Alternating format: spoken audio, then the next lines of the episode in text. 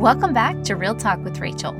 Today you're listening to Talk Therapy, a short segment of the show that releases at the beginning of every week to allow space for God to move in our heart and speak into our lives. Today we're continuing this topic of emotions. And this is our third and final week for now on this topic. And here's what I want you to know feelings are first an internal experience, and we start by identifying them then we feel them. And now, this week, we're going to talk about expressing them. So uh, we've identified, we've felt them, and now it's time to express them. If you haven't had a chance to listen to those other two teachings on this topic, I would highly encourage you to go back and do that. So here's the deal in order to avoid eruptions and stonewalling, stonewalling is just another word for giving somebody the cold shoulder, we have to regularly express our emotions at the proper time. And at the proper time is a really important thing. So here's a couple things I want you to keep in mind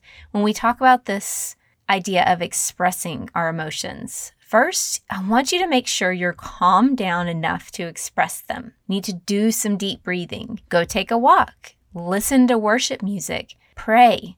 Journal. Just do whatever you can to get your heart rate back down. Because here's the thing when our heart rate is up and elevated, especially if it's an emotion that really elevates your heart rate, like anger or even sadness and, and different types of emotions, really can get your heart rate up. And you can tell if your heart rate's up. You probably can feel it beating out of your chest, or even just put your two fingers on your radial artery, which is right there on your wrist, and you can probably tell it's a little higher than usual. Here's the deal when you have that elevated heart rate, your body and your mind is naturally in fight or flight.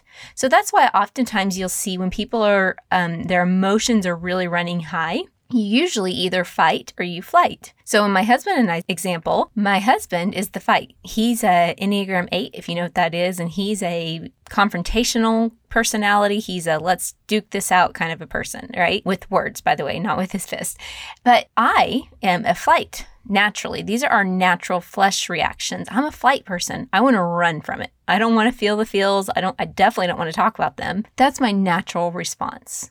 So it's really important that you get your heart rate back down before you express your emotions. And then, with the sound mind, you need to tell the person that you need to speak with them. So, for example, at midnight, when my emotions are still really high, that's not the best time for me to come at my husband and go, Oh my goodness, I'm so mad, right? Uh, you know, the Bible even tells us don't let the sun go down in your anger. So, one thing I have learned to do, and this has taken a lot of time of doing this. I'm just going to go ahead and encourage you with this. This is a process you have to constantly be intentional about practicing. I will tell my husband if it's in that midnight hour, honey, I have something I'd like to discuss with you. I don't think right now is the best time, but when tomorrow could we talk about this? Okay. What that does is it makes sure both of us are in really good places because if either one of us is in that fight or flight mode, or going to sleep like really tired or anything that really hungry really horny uh, any of those things that are that will override what's happening it's going to interfere with this conversation that you're going to have so you guys plan a time hey i need to talk to you about this and then you're going to use a simple phrase. Now, before I tell you this simple phrase, I do want to tell you as a woman to a man, this is a really important thing because women have gotten a bad rap over the years in in my opinion, of, oh, they're just highly emotional, crying, yelling out, you know, different things. And, and unfortunately, sometimes we have been that way. But let me tell you, my husband has really grown to respect and love my emotions when I present them to him in a way that is controlled, that you can tell I have a sound mind, yet I am not neglecting feeling my feelings or expressing those things to him. So here's the really simple phrase I'm going to give you, and you please pinky promise me you're going to keep it this simple, all right? It's this I feel blank. Oh my goodness, it's three words. So I feel you fill in the blank.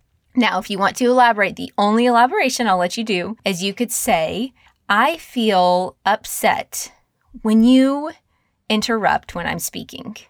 That's an actual statement I've said to my husband, okay? You can say that. I feel whatever it is when. I don't want you to go on big long process explaining or any of this stuff. Just very simple, simple, simple, simple. Okay. Now, here's what we're going to do. Then, now that you start to learn how to val or to express your emotions, and this is again, if you're a family or you have coworkers or friends that you're not used to doing this, this is going to be a process. So be patient in this process. You're going to practice validating emotions with those that are in your life.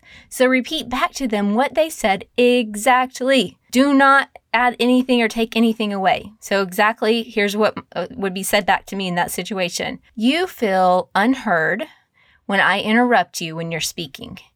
I'm sorry I made you feel that way. You see how simple that was?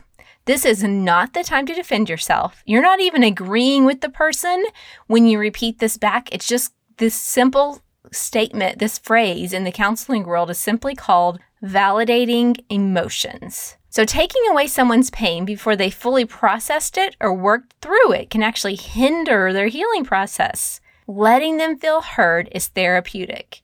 For many people, the sense of feeling understood comes in the form of having their emotions heard. Now, I know I threw a lot your way. This is really basic communication tips. So, if you want some more communication tips, this kind of just really hit the tip of the iceberg here. You can download a free guide that I've made. It's at rachelgilbert.com forward slash marriage. Now, this is not just for married couples. These communication tips that I share there, there's six different tips that I have on this worksheet, they can be used in any relationship. Now, I want to finish by just reminding you that expressing your emotions and validating emotions of other people, they both take humility and courage. So I want to finish by just praying over you that you would have both humility and courage to follow through with expressing your emotions and validating the emotions of those you love. Father, I thank you that emotions were your idea. They're not the enemy, they're not an evil villain, they were your idea. I speak life over every single person sitting under the sound of my voice today. I pray that you give them the courage to not only feel their emotions, but express them in a way that is from a sound mind, that is understandable and relatable. I pray that they can feel heard in their relationships, and that they're able to help those that they love feel heard as well. Also, just pray for humility over every single one of us that we would humble ourselves before you and before others and take the time to really hear one another. I pray blessings over their relationships and over their hearts today. In Jesus' name, amen. Okay, friends, that's all we have for today. I will see you back here on Wednesday for an interview on Real Talk with Rachel.